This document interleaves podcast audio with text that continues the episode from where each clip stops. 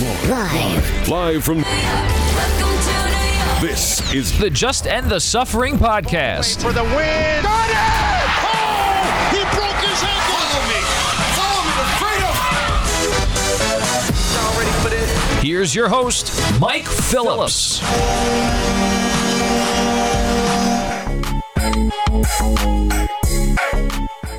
What's up, everybody? Welcome to this episode of the Just End the Suffering podcast, featuring New York Sports Talk Long Suffering fam. Your host, Mike Phillips. I got a good show for you this week. We are getting ready for the NBA season. We're getting some Knicks talk. We're going to be joined by DJ Ace, a contributor from Knicks Film School. We're going to preview the Knicks season, go into all their different players, some of the storylines to watch here, big picture stuff. Talk about all that with DJ in just a bit. Let's do our Week 8 NFL picks. I'm going to be joined by Allen Austin for Jet Giant Week. It'll be a lot of fun here on the podcast. We're going to break it all down in just a bit.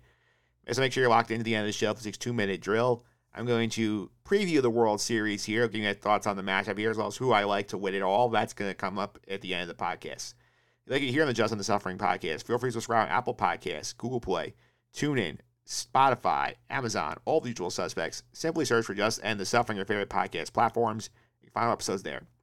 Feel free your feedback and stars as well down the podcast, even better going forward. Check out the YouTube page, Mike Phillips on YouTube. Video version of the conversations with DJs and Allen are up on YouTube. Again, Mike Phillips on YouTube.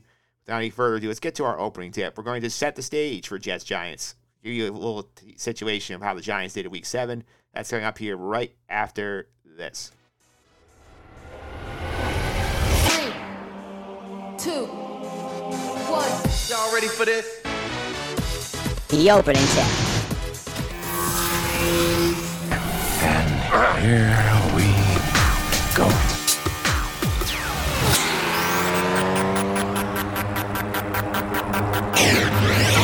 All right, opening tip time. We finally made a Jet Giant week in the NFL season. The stakes are high. Arguably the biggest Jets Giant game since Christmas Eve 2011, which I do not want to relive as a Jet fan, so we're not going to go into that.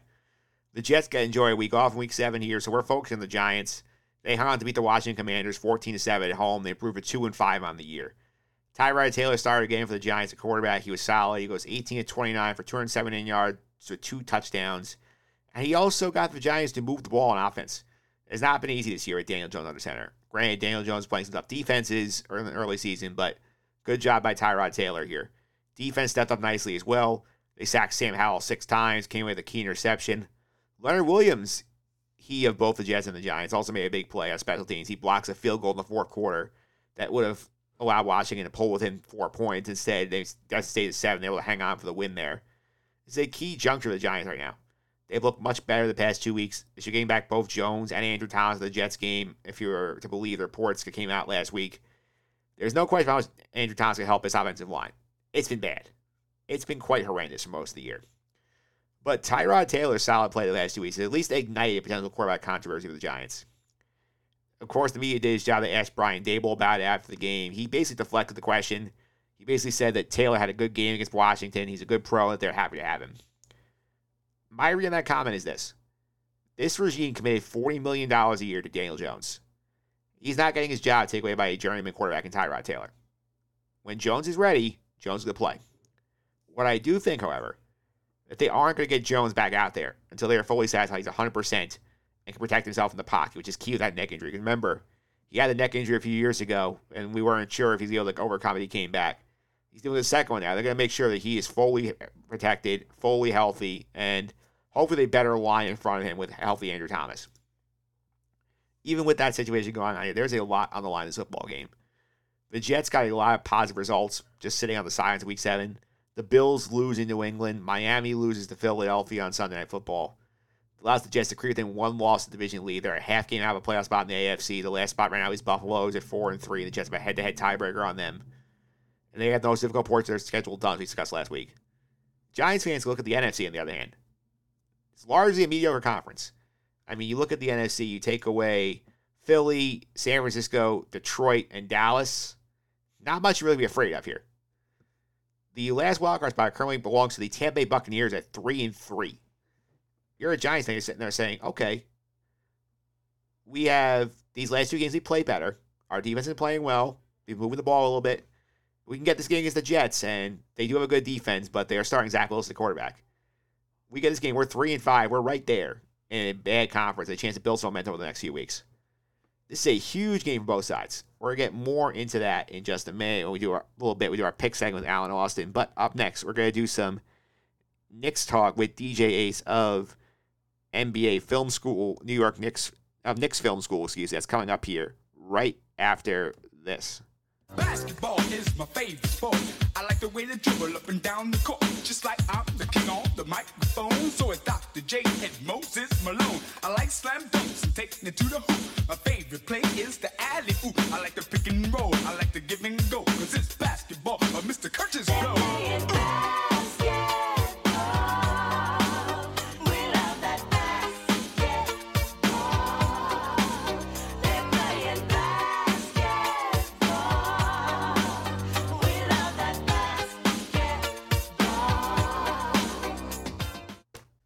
All right, we are back here on the podcast, getting ready for another NBA season. Knicks are coming off a successful year. They won 47 games last year, get to the second round of the Eastern Conference playoffs. Join me today to get ready for the next season here. Be A contributor for Knicks Film School, NBA guy, DJ Ace is here. DJ, how are you? I'm good. Mike, how are you? Doing good. As a Can't- Yeah, can't wait for the NBA to get going. It's been a, a long off season, but happy to get some real games uh, to break down. Yeah, for sure. Here, it feels weird that considering the state of the baseball, the football here, the Knicks might be like the saving grace in New York sports in 2023. Little stability there out of uh, MSG, which is shocking, but it's true. There's um, we can talk more about it as we move along, but there's a you know the the fact that they're bringing back a close to the same roster as last year and there's a pretty high floor at this team ceiling is to be determined but yeah there's there's some um you can kind of fall back on your Knicks fandom a little bit and say at least we got them to fall you know in terms of just winning some games and getting to the playoffs and and having some good moments at MSG I think you're a pretty good idea that that's going to happen Yeah, for sure here. And start with that offseason here, because obviously we saw a lot of big moves in the NBA. We saw Danny Lillard go to Milwaukee. We saw Jrue Holiday go to the Bucks. All the Kristaps Porzingis, Marcus Smart get shipped out.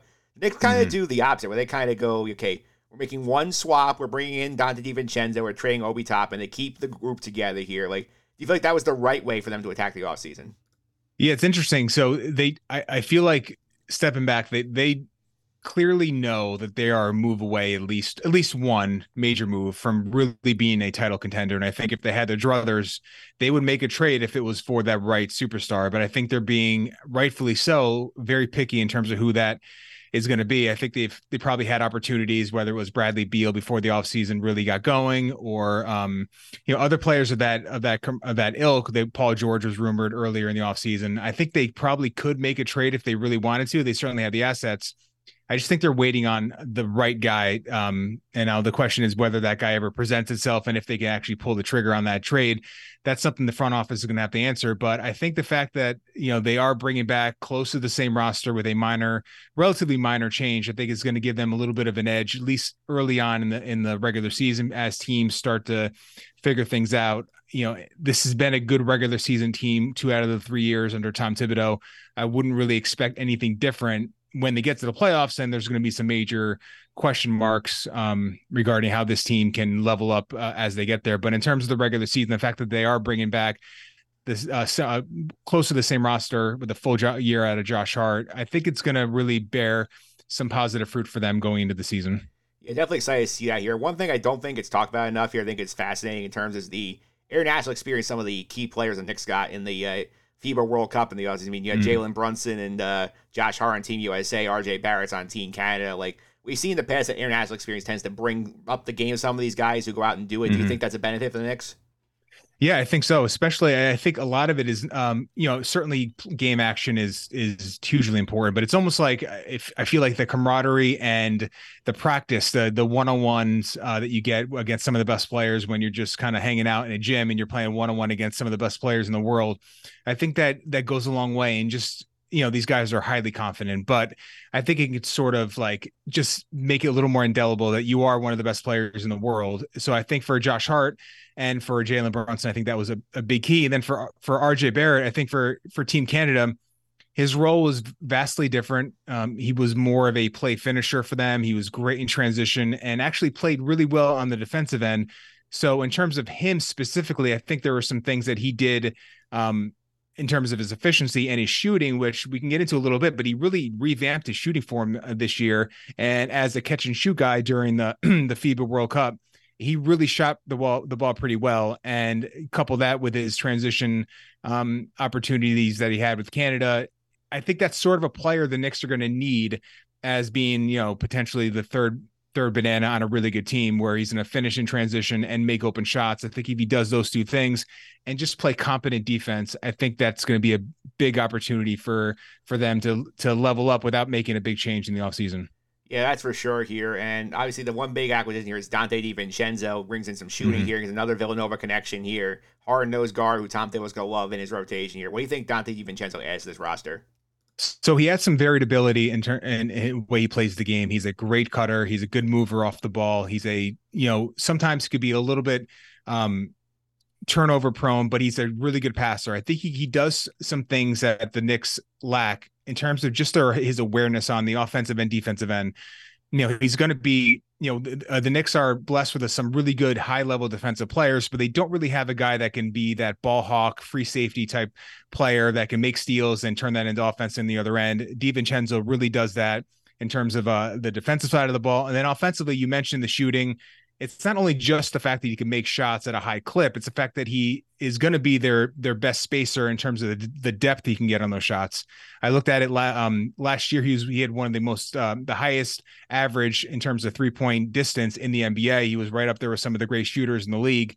So the fact that he can space out three feet behind the three point line adds to the spacing. And then, of course, you know, last year at least he was a knockdown shooter. So hopefully he can carry that over into the season. But um, that combined with the cutting and his movement and the way he sees the game, you know, I think he just is going to be a value add. And, you know, certainly there's going to be a crunch with the the minutes. You know, there's probably nine or 10 guys that deserve minutes. Um, you know, how many are actually going to get, uh, you know, significant minutes on this team is going to be uh, something we're going to have to watch out for. But he does add some some dexterity to the to his game offensively that the team really lacks. You know, they have some good isolation players, and RJ has been a good play finisher transition wise. But I think in terms of just moving and and and adding a little bit of variability to their offense, I think DiVincenzo really is going to bring that element to the game.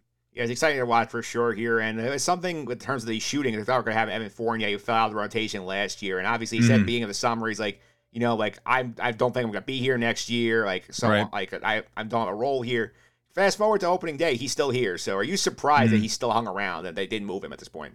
A little bit, yeah. I think that they're probably valuing his contract with the new CBA as um, a contract they're not willing to attach assets to get rid of. I think they're gonna they're probably viewing that contract as almost a a net positive because of the the fact that it's expiring after the season.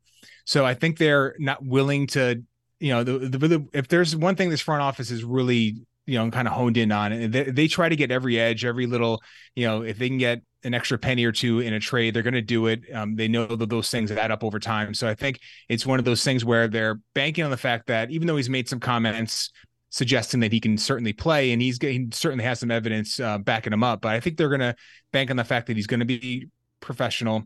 And if listen, if there's an injury or two, you know, he can play in a game in an NBA uh, and make shots. I mean, that's something he can still do. He's proven it um, time and time again. Um, obviously, there's some warts to his game that got him out of the rotation originally, but not a bad guy you want around. I think they're just waiting on the fact that you know they, they can probably trade him and either you know combine him with another salary for a big trade because it's all about accumulating those salary numbers on the lower end to get the bigger guys. So yeah, a little surprised that he wasn't moved, but I just think the front office is not willing to to attach assets to get rid of him, and that's probably the biggest reason why he's still here. Yeah, and one guy who was was in trade rumors last year wasn't as much this summer as RJ Barrett. We talked about him a little bit Mhm. earlier with his international series with Canada here. He had took like he took his game up another level in the playoffs last year, especially in the Yes, sir. second round series against Miami. So you feel like we've seen enough between the playoffs, the international experience, where you expect RJ to sort of make a jump here, where he's you know like maybe contending for a spot on the All Star team. Everything breaks right. Yeah, so I've probably been a little bit lower than consensus on RJ um, since they drafted him, and I don't necessarily think that there's an all star, a likely all star ceiling. Now, if everything breaks right, sure, I think he can probably get there. Now, there's going to be the issue of like, you know, he's going to be the third option unless there's an injury. So, will he accumulate the numbers to really contend for an all star spot? I'm skeptical in that regard, but you know, with all that being said, you you need guys like him, and the Knicks are they really don't have a lot of those six seven six eight wing players that are strong and that can get to the get to the rim. You know, they have a lot of the six four six five and under, so they they certainly need his size and his strength. And there were a certain um uh, you know, there were some things offensively he, that he did in terms of the way he was processing the game as a passer in the playoffs that I'm really hoping carries over. And in the preseason, you know, I know you don't take too much away from it, but you know, making those reads out of the out of the pick and roll and hitting shooters on the opposite corner. Those are the things that if he can start doing those things and get and sort of taking out those bad inefficient attempts at the rim that'll not only boost his efficiency to to take those shots out of his um his um, shot diet but also benefit his teammates by finding those shooters outside on the perimeter and then just looking at some tape today there was uh, at least three or four times where he's grabbing the ball on on defense on the defensive rebounding and then he's going and he's finding shooters in that in that um situation too. So I think the passing is probably the biggest thing that I can I can see as a big jump for him. And if he improves his passing get that efficiency up to maybe league average then you're you're talking about a guy that's a really good player you know third fourth option on a, on a really good team which is still you know a valuable piece to have on your uh, roster even if it's maybe not quite an all-star yeah, that's for sure here. Definitely valuable here. And one guy who's probably been there most of the player the last like four or five years has been Julius Randle here. And he's had his mm-hmm. ups and downs where he's made all NBA teams a couple of times. He had the vanishing act in the playoffs against Atlanta two years ago. Last year he's playing through the ankle injury and he looks like insecure in his shot attempts here. So like if should the Knicks have be any concern about like Randle, we know he, what he delivers in the regular season. Back in the playoffs, that he's sort of gone like like shrinking violet the last two playoff appearances for them. Yeah, it's. I mean, it's. It, will be a concern until it's not. And certainly, as you as you alluded, his regular season two out of the last three years has been fantastic. I mean, two of the best Knicks season individually um, speaking that they've ever had in their franchise. So he is a big time offensive player in the regular season. Now, that is, I think that we've gotten to the point where we are underrating that fact that he is really, you know, despite the ankle injury last year, he's very durable. He's performed well in the regular season. He's going to help this team get into the playoffs, in my opinion. Now, when he gets there, he has a lot of questions to answer. And I think that, you know, you mentioned the ankle injury. Despite, you know, putting that aside, I think there were some things in the way he processes the game that just leave a lot to be desired. I don't think you're necessarily changing that he doesn't see things very quickly even though he commands a lot of attention. He doesn't he he doesn't really make the, the defense pay as much as you would like because he's a beat behind sometimes and he can allow those rotations to sort of get bounced because he's not seeing that pass uh, quick enough. But the fact that, uh, uh, remains that he, they they just need him and they need him to to play 75 plus games in the regular season because there's just not a lot um, in terms of you know he just levels his team up offensively. So when they get to the playoffs you know, if he could just make more shots, you know, catch and shoot and just be a little bit better on the defensive end, that's probably going to be, you know, it's definitely going to be a big improvement. It might be good enough to get this team into the potentially into the Eastern Conference Finals if he has a really great um, postseason. But you know, there's some things the way he sees the game, the way he processes it, where at 28 29 years old i don't necessarily bank on that changing but there's some other low hanging fruit um, just in terms of shot making taking better shots that he can probably improve on in the playoffs and that should allow him to have a better outcome yeah that's for sure here and obviously the one big question in the rotation in my opinion is just obviously we all know that Obi Toppin is gone. They send him to Indiana for the two second round picks here. There's a big hole with backup power forward because Julius the only mm-hmm. one really on a guaranteed contract on the roster here. I know they've experimented with different things in the second unit. They had Josh Hart running as the four on that unit. They've had our RJ in the mix as well. They've thought maybe doing Jericho Sims as sort of like a dual big format here. Like, how do you think they attack that backup four spot?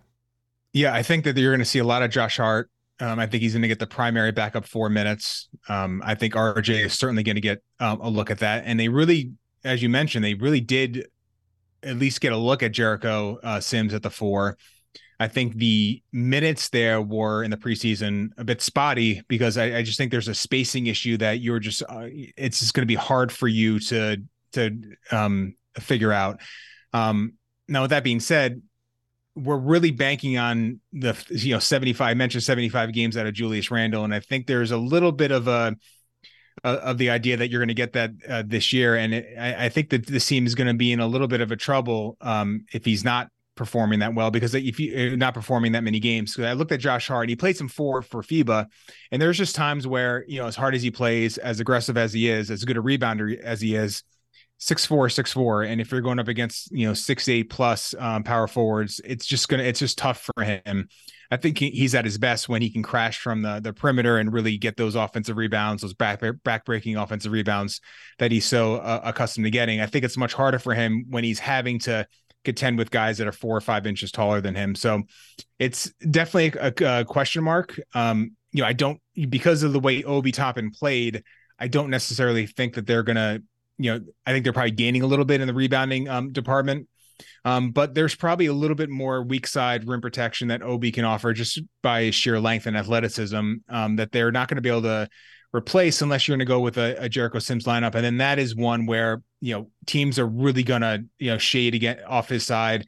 And if they're going to put him at the, at the corner, he's going to have to have the ball in his hands. And then that's him, you know, catching maybe a lot more DHO um, action with him with the ball diving to the rim, but they're going to have to figure out some way to, to hide him a bit.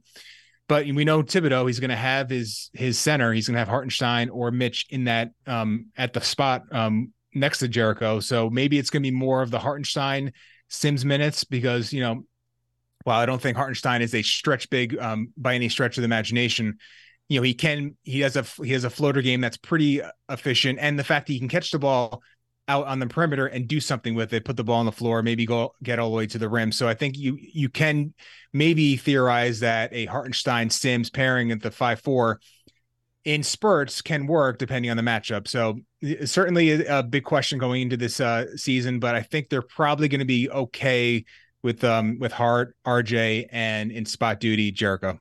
Yeah, that's for sure here. And one of the players who's interesting here, I want to sort of touch on real because I was we're recording on extension deadline day in the NBA, and we're mm-hmm. less than an hour from the deadline. They've next not reached a long term extension with Isaiah Immanuel Quickley yet, which I mean, mm-hmm. not a big deal because obviously they still have his rights. He can go restricted free agency after this year, but you, are you surprised that it's in this that they have not put like you know to come to terms as of recording time? Yeah, um, I am. Uh, now I don't.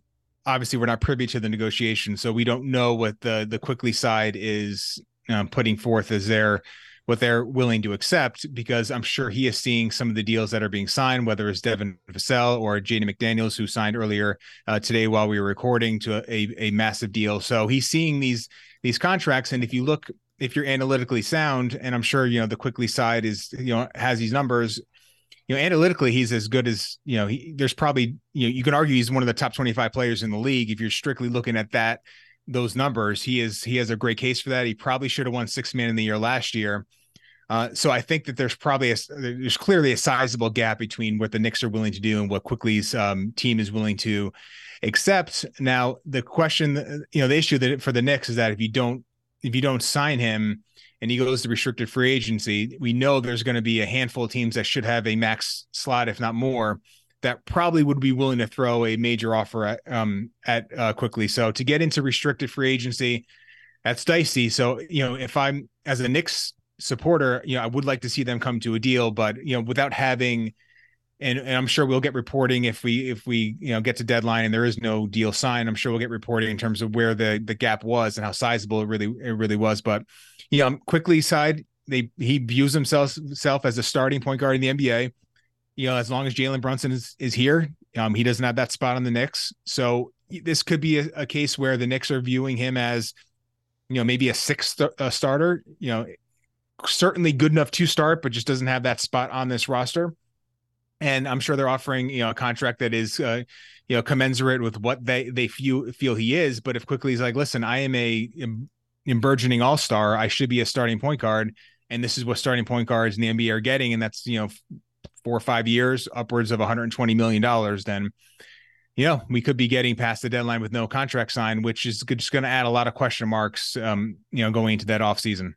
Yeah, for sure here, and obviously he's one of the pieces keeping an eye on here because obviously Knicks have been amassing these chips, whether it's draft picks, young players, mm-hmm. looking for the eventual star trade. We mentioned before, Leon Rose is very, very patient, looking for the right guy. It's like, how much longer, like, how patient do you think he's willing to be in this scenario? Because obviously they passed on opportunities, potentially be in the Damian Lillard sweepstakes, Holiday, Bradley Beal, mm-hmm. several other guys you mentioned before here. Like, do you feel like yeah. that they have like once if a guy they're looking for archetype or this? You think that they might get some point in page and say, you know what, like we have to make our move now. Here's the next available guy. We'll get him. It's a cool, great question. Um, last year, you know, clearly they were in on the Donovan Mitchell sweepstakes. Now that was prior to the Jalen Brunson leap, and I'm sure I know that I know I know the Knicks didn't expect the performance that Brunson had last year um, when they were in those uh, negotiations uh, with Utah. I just I can't imagine they were. Now Donovan Mitchell, he could be the fallback guy because it's clear that there is he's he hasn't re-signed with Cleveland. He's not extending there. He wants to be in New York, and whether that's with the Knicks or Brooklyn, that's actually a, a you know pretty viable question here. But he could be your your your backup plan. But in terms of their you know the marquee guy, I don't I I it's it has to be um Embiid. Um, I just think that yeah, obviously there's the CAA connections. There's um, but it's more than just a than that. It's the fit.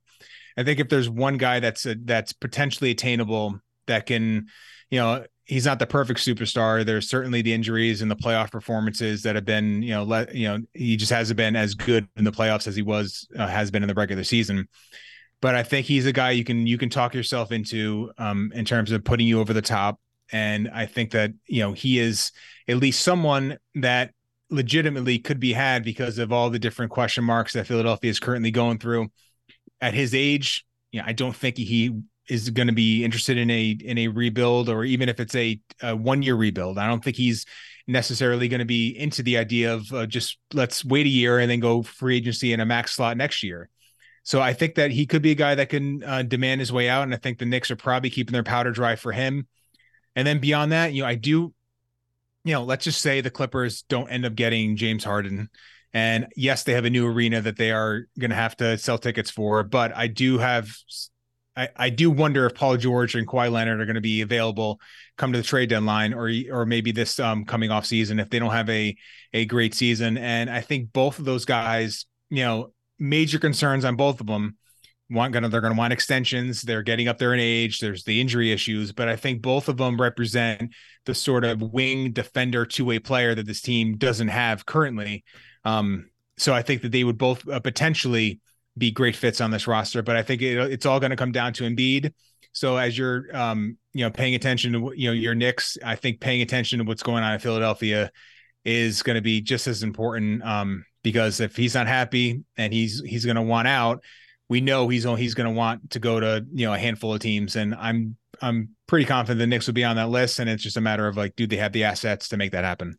Yeah, for sure here. And obviously, that's a far way away here. Let's take a look at the current roster. Here's the last question I sort of have for you here. Is like, hmm. obviously, mm-hmm. they had a lot of things go right last year. They get to the second round, they give the Heat a run and they end up losing six games here.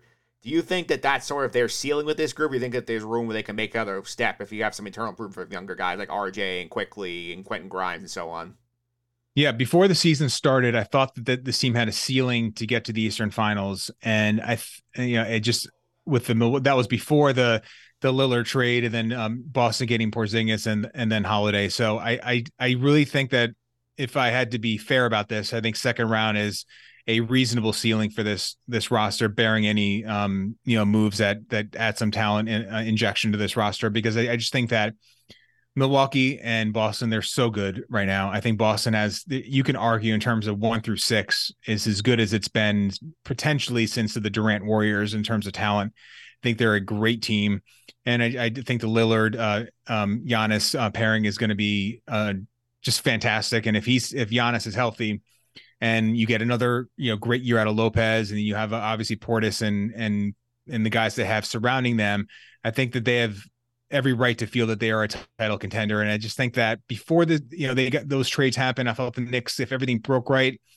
another leap by, as you mentioned, RJ and maybe Brunson getting even a little bit better, you can probably talk yourself into getting to the Eastern Finals. And as you you mentioned, you know they did take the Heat to six games, who you know ended up going to the finals. So, but after these trades, I I think a, a fair ceiling is second round, and but I think what that does is continue this idea that this is a good organization, a good team that is still a player away. And I think that there's going to be a, a player that's going to want to come here. And if and if they can continue just moving the ball, you know, down the field, so to speak, and winning in the up, you know, upwards of 47, 48 games and winning around the playoffs, I think there's still going to be a team that is going to have some interest around the league if players, um, you know, not, you know, if it's when they ask out. Yeah, I think the Knicks will be on many of those lists, and they certainly have the assets, and it'll be up to Leon Rose and company to to sort of decide, you know, when to strike and how aggressive to, uh, to be when you do strike. So, yeah, I think that you know second round is a fair ceiling, and I don't necessarily think that's a bad thing. I think you know keeping this thing moving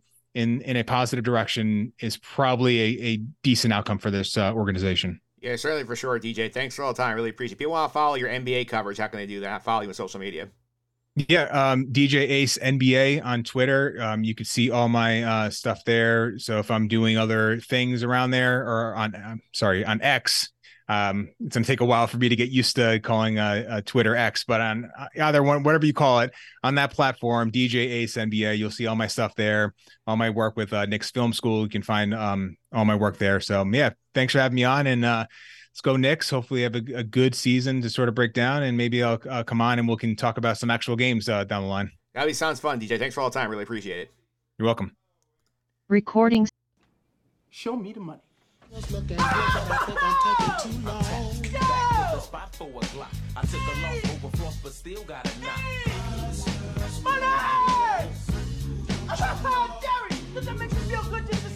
All right, show me the money. NFL picks for week number eight coming up here on the podcast is Jet Giant Week on the podcast. So I thought I'd bring a Giant fan on to do the picks with me here. Allen Austin is here. Allen, how are you? Mike, it's a big week. Both our teams are not coming off losses. Yours from a bye, mine from a nice, hard fought, I'll take a dub any day win over the Commanders. So uh, looking forward to this weekend and the rest of the NFL slate as well. Yeah, for sure. I mean, we we'll get to this in a minute here, but first, let's start with the Giant Commander game out here. Obviously, I was bouncing around a little bit because the Jets are on bye. I usually have the red zone on. I'm doing other things here. I'm sure you were locked in here. What was your big takeaway from this Giant Commander game?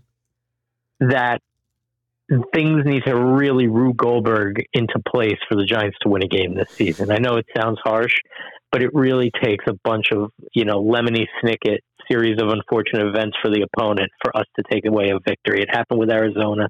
It happened with Washington, although our defense played great. But it, it was it was not a great win. It was a win, and that's all that matters. I'll take it. The uniforms were crisp.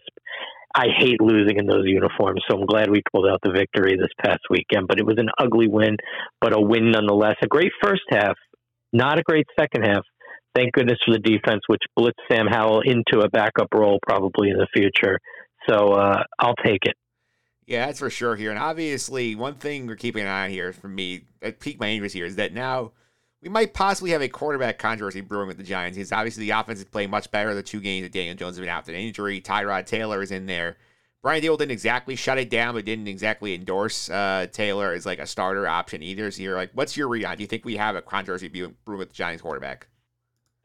in the in the end of the day, no, because they're not going to build this team and franchise around Tyrod Taylor. He's not the one hundred sixty million dollar guy Daniel Jones is.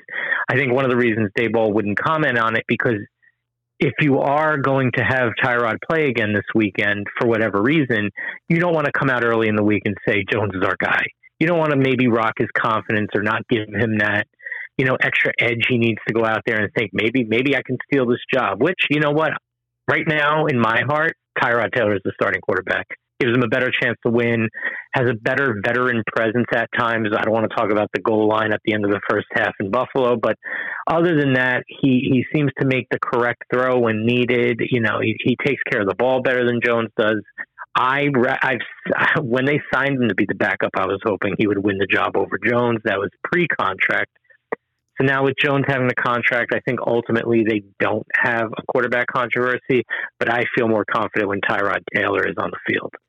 Yeah, that's for sure here. And obviously, this is a huge game coming up here in week five, here, week eight here at the Jets Giants game. And obviously, I said the game of the podcast, I think this might be the biggest game for both teams. I think since the uh, Victor Cruz game in 2011, so I'm not reliving as a Jet fan. But uh, what are your thoughts on this game? Look, I think the Jets are in better shape than the Giants are going forward. I think the Jets need it more. I think the Giants are not as good a team. I think a loss here will just, you know, continue to trickle down the rest of the way. And I also think if the Giants win here, it doesn't necessarily necessarily launch them into a, you know, a uh, all of a sudden they're they're a much better squad. I, I think this game is more important for the Jets, who are still hanging on to playoff hopes, especially when the Bills just cannot figure it out right now. Dolphins are losing to big name teams. The Jets are still very much in the hunt for the division, let you know, and a wild card spot. I think the game is more important for the Jets. I think the Giants are looking for a few more wins this year. But honestly, as a Giant fan, if if they're not going to be good, I'd rather lose as many as possible. Um, so I think this game is more important for the Jets, and I think ultimately the Jets will win this game. But I think it'll be a sloppy, low-scoring affair where you know both defenses just own the day. Yeah, I definitely could see that scenario playing out here because for me, I'm looking at this game. I think a lot of people now, the Jets have been off for a week. People forgot what they did. I think I've seen a lot of buzz online about, oh, this is the Giants get right spot. They're playing better, like so on and so forth. Do you buy that narrative at all? Ultimately, although I think the Jets will take it, as I'm, I'm being as unbiased as possible here, Mike. I hope you appreciate that. Uh, I, I, as much as I do think the Jets will win, it would be a lie to say it's not a toss up game. I, I think either team could win it, but I do think the Jets will. But I could see the Giants riding high on momentum and going in with a certain confidence. You know, it's a home game for both teams, so that doesn't really matter. But I do see if, if Tyrod and the offense can click a little bit, if he keeps going to Waller, if he keeps going to Wan'Dale for short routes, if they can get the ball out before the defensive line owns the offensive line, then I think there it's a real toss up and it could be any team's game. But if the defense gets through that O line, which is punctured to say the least, and just continues to just get in Tyrod's face and force errant throws, and maybe he doesn't get the ball out on time, it's a Jets victory. I will say though that the Commanders came into that game with a underperforming but daunting uh, defensive line, and that weak Giants offensive line held them at bay for the most part. So if they can pull out a miracle again, it could be a tough day for the Jets uh, offensively and defensively. But if, if if all goes according to plan and what I think will happen, it'll be a like I said, it'll be a sloppy, hard hitting defensive stand kind of game with the Jets coming out on top. Yeah, I think for sure. I think I'm watching here the Giants. Is I think Andrew Thomas plays again. I think it's much closer than like than we would initially believe. I think Thomas is the big difference between the Jet pass rush harassing the quarterback all day, or the quarterback having a chance to make some plays. Yeah, if Andrew Thomas plays, you know, that's a big if based on what we've seen so far this season. If he's back and if he's in game shape and if he's at 100% and he's ready and his timing is there and everything syncs, that's a huge, huge plus for the Giants offensive line and does change the dynamic quite a bit. Yeah, for sure. We'll see what happens here this week, but we're getting to the picks. The reason why you're here here. My friend Danny Marti was here last week. He had one and two on the week. He had the Jaguars getting a point on Thursday night. They won the game outright in overtime. He had the Lions laying the three, getting three in Baltimore. They got blown out there. He had the Commanders laying a three against the Giants, so lost there for him, one and two. All right, and uh, what did you have last week? I went one and two as well. I was also with him on the Commanders, so that was a miss from both of us here.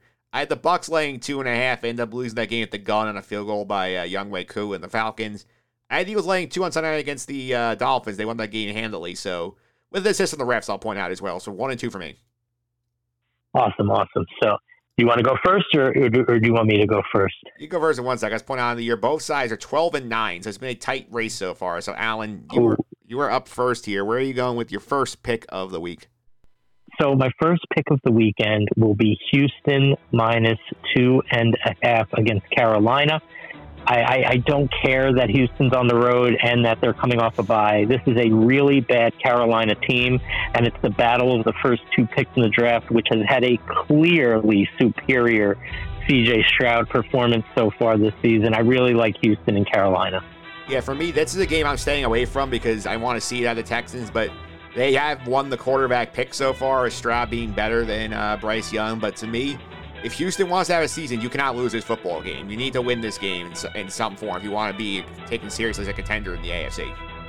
And I and I think that division's pretty much a wide, you know, other than Jacksonville, there's there's room to be made for who's going to finish second.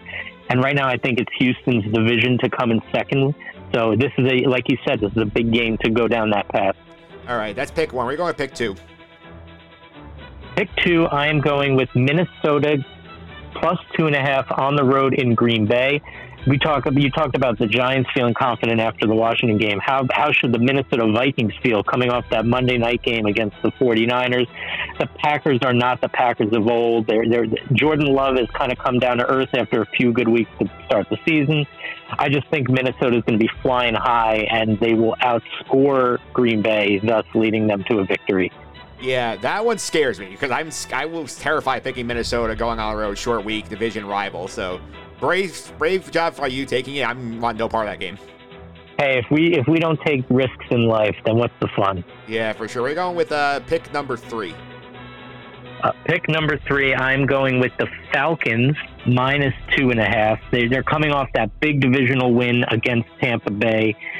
Uh, you know, uh, they, they're, they're, they're a scrappy team. They're very interesting. I, I think they're going to win that division. I think it's going to come down to, you know, who just makes the least amount of mistakes. And although Desmond Ridder fumbles a lot and throws a couple picks here and there, I just like the grittiness of that Falcon team. They've got weapons. They've got you know, they've got momentum, like I said, coming off the division win. And just seeing that team come together, it's it's been pretty fun. So I'm going to take the Falcons over the Titans minus two and a half. The Titans, I think, are in dire straits. I know they've played well and occasionally here and there, and they play pretty well at home.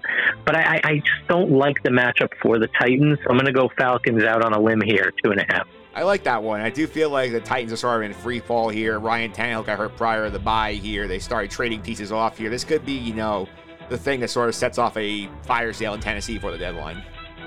Uh, talk about a fleecing of a trade, getting uh, the safety from Tennessee for late round picks. Philadelphia is just loading up going into the getting ready for the uh, second half of the season. Yeah, that's for sure here. And uh, I'm up now with my pick. So pick one. I'm going to go to our game here. I'm going to take the Jets laying the two and a half points here. Like I said, this is a toss up game. I have less than a field goal. I've been on the Jets in this game, so they're getting undervalued here. I think everybody's trying to jump on the Giant bandwagon way too fast here. I think the Jets are in good spot to win this football game. I think their defensive line will give the Giants headaches here. They have better playmakers on the offensive end, I feel like, as a whole. I think the Jets are playing well. I think they're going to prove it here. Come out of the bye hot, and I think they're going to win this game. So give me the Jets, pick one. Yeah, I have no problem with that. Like I said, I, I also think the Jets are going to win. If if the offensive line holds their ground, it's a real toss-up game. But if I'm a Jet fan, the one thing that really concerns me is Wilson getting blitzed all day. To quote Coach uh, Coach Yost from Remember the Titans, "You blitz all day." So if that happens, it could be a long day for the Jets. But I'm with you. All right, let's pick one here. Pick two. I'm taking the Seahawks laying three at home against the Cleveland Browns here. I think the Browns, I don't know what to make of them. They're four and two, but they've had Deshaun Watson miss most of three games this point with shoulder issues. He had a concussion last protocol last week, but they didn't put him back in the game. They lost their second running back Jerome Ford to a high ankle sprain to be out of this game here. Seattle's undervalued. I think three points at home is not a lot for them because they have a great home field advantage. They can run the ball well. They have weapons on the outside. I think Seattle does well again. I like the three with the Seahawks. I almost chose this game. I'm right there with you. Uh, I don't think the Seahawks are this bulletproof squad. I think they have a lot of holes, but I think they're they're good enough to beat the Browns handedly at home. I, the Browns are working with some kind of magic right now. It's not Deshaun Watson magic. It's it's just they are finding ways to win games. Last week's controversial, of course, but I, I like that pick. I almost went with it. I think it's a slam dunk. All right, that's pick two. Pick three. I'm going to take the Bengals getting five and a half points in San Francisco the 49ers last week. And the 49ers last two weeks have not looked very good. They have struggled with some injuries. They're not the same without Trent Williams and Deebo Samuel here. They had a bad effort in Minnesota last night here, and Cincinnati had a week off to get ready for this game. There's a lot of motivation to play well here. Joe Burrow's getting healthier by the week. They might have Tee Higgins back for this game, and you know what? Five and a half is a huge number in this game, and San Francisco tends to play close games against like good teams. So I will take the points with the Bengals here. This one will be closer, I think, people anticipate this feels like your most brazen pick of the three uh, to uh, to you know to piggyback off my uh, my pick from before, but. I, I, I, can see where you're going. I still think the 49ers are a great team. I think what what their biggest deterrent that you know is that Brock Purdy is human after all. He's not just some whiz kid who's going to you know under Kyle Shanahan's system be an MVP type candidate he's come down to earth. The team doesn't look as sharp, but they're still very formidable. This is to me your riskiest pick, but I get why you did it. So this this is a maybe one of the better matchups, if not the matchup of the weekend as well. Being that we're Giants and Jets fans, that's our matchup of the weekend. But other than that. Yeah, so that's where we're going here for the picks of the week here. Allen again reset. He took the Texans laying two and a half in Carolina against the Panthers. The Falcons laying two and a half in uh, in Tennessee against the Titans. The Vikings laying getting two and a half in Green Bay. So three road teams for Allen. My picks: Jets laying two and a half in the regular season Snoopy Bowl. Seahawks laying three at home against the Browns, and the Bengals getting five and a half in San Francisco against the 49ers. So those are your picks for week eight here on the podcast. And uh, this is the first of back to back weeks of the podcast for Allen because we're actually going to continue our tradition of reviewing Flanaverse podcast, Flanaverse shows on the podcast. And boy, am I excited to talk about that. You know my my love for Mike Flanagan and uh, his crisp style of filmmaking just continues here with House of Usher. So I'm excited to talk about it with you. Yeah, I'm excited. Like as of record, I have not finished yet, but we're gonna be talking about it early next week. I'll be in the podcast feed next week and talk about that one here. And uh, I've been trying to get catch up on some of the Flanagan movies I haven't gotten to lately. I saw Oculus recently. Oh, okay. What did you think of it? I liked it a lot. I thought it was a very uh, clever storytelling from Flanagan. It's one of his earlier ones too. So yeah, it's, it's it, will never make you look in the mirror the same way. It's it's it's solid for sure. Yeah, I I, I was not able to look in a mirror like the right way for like at least two days after watching that movie. yeah, it's good stuff. It's good stuff. Have you seen Gerald's game? Uh, that's next on the list. Oh, okay. Look forward to hearing your reaction on that one. Yeah, I'll try and get to that one before we record next week. But uh, Allen, thanks for all the time. Really appreciate it. Thank you, Mike. Always a pleasure. The two minute drill.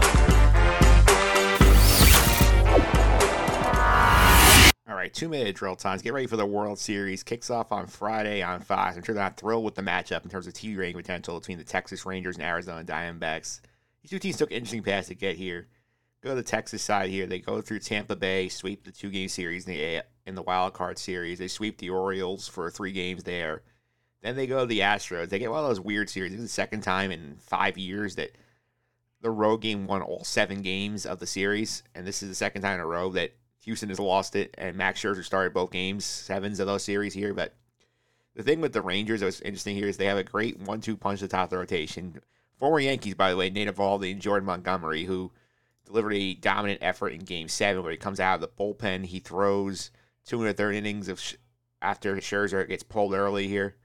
Yankee fans got to be sick watching Jordan Montgomery pitch. By the way, it's a guy who Brian Cashman a year ago told you, "Oh, we don't even view him as part of our postseason rotation. That's why we trade him for Harrison Bader. Playoffs this year.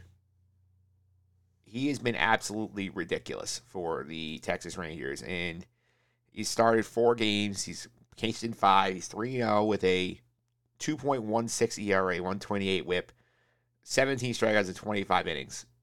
That's kind of stuff you want to see in a postseason rotation if you're a Yankee fan. But Brian Cashman knows pitching so well is that the Yankees don't need Montgomery oh well. Of all these, pitch well, and the Ranger offense has gotten hot, especially Adolis Garcia, who has had a ridiculous postseason run. I mean, you look at some of the stuff he's done against the teams like Texas and I guess teams like Houston and Baltimore. I mean, in the postseason, he's got 20 RBIs, 20 of them. That's seven home runs in the in the postseason, which is absurd. That kind of dominance can lift a team through a series. I mean, in Game Seven in Houston, he goes four for five, five RBIs, two home runs, three runs scored. Hard to beat that. Those those two dynamic pitchers are in there. The Met fans are gonna be sick acknowledging that Scherzer and Degrom are in the World Series, and though they never really did that much to contribute to this. So I think both sides, the have room for the Arizona Diamondbacks here, would take care of business in a very interesting way. They go down 0-2 to Philly. They're down six to two in Game Four at home, and that's probably should have been the death knell of the series. They rally to come back and win that game. They win game seven on the road in Philly. Four to two. Corbin Carroll has a huge day here. And the Diamondbacks are a product of this new baseball system, landscape here. They're an 84 win team. They get in the playoffs, they get hot, and they're in the World Series. And there's a lot of complaining about, you know, the format stinks. Like, you got to get the good teams in there. I mean, Mad Dog has said, I'm going to retire if the Diamondbacks come back and win. Who knows who actually follow through on that. But in terms of this series here, these two teams are matched up pretty well. Texas is a little bit better of an offense. Arizona has a little bit deeper bullpen. Torey Lovullo is aggressive going to it here. They have two top stars in Zac Gallen, Merrill Kelly.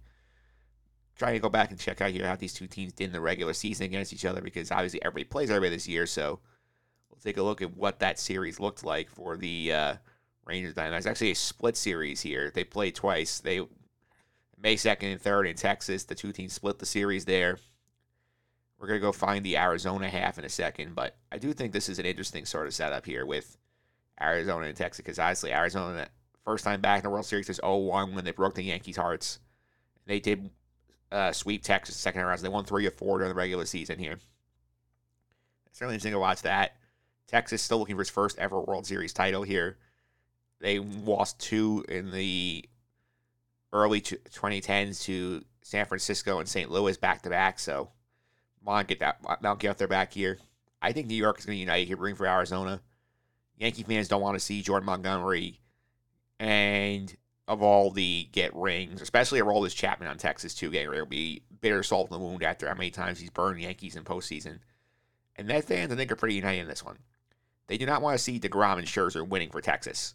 That's when DeGrom had nothing to do with it, and Scherzer basically threw the entire organization on the bus his way out the door. I think it'll be a fun series to watch. I, my pick here, I think it is unfortunately going to be Texas. I think they're going to win this in six games. They have home field. I think their offense is too good right now. I think Arizona's bullpen is not going to be up to task here. I think this will be a Jordan Montgomery World Series MVP kind of situation. Both New York fans will be miserable after a very bad baseball season. And with that, I want to end the show for the week. I want to thank my guests, DJ Ace, for coming on to talk all about the Knicks as they get ready to kick off the season tonight. I also want to thank uh, Alan Pine, Allen Austin for doing the Week 8 NFL picks. You want to stuff like this podcast, clearly look at the Brooklyn Nets season preview. I think they could be in store for over the course of this year. Check out the blog over justendthesuffering.wordpress.com. Check out the Sky Guys podcast here. We had some fun last week. We did an AMA episode that's out there now. Coming out tomorrow on the feed. We're going to do our bracket reveal for the second annual Sky Guys Star Wars bracket. You want to see what the bracket's about? Subscribe to the podcast, same platform I mentioned at the top of the show. You can also follow me on social media, mphillips331. That's M P H I L I P S 331. That's going to do it for this week's show. Coming up next, week, to have a two show week. But first up, our annual Halloween special here, that I mentioned earlier. Alan Oxley back to talk about the fall of the House of Usher. Stanko's coming back to do some fun stuff and more. So, have a good week, everybody.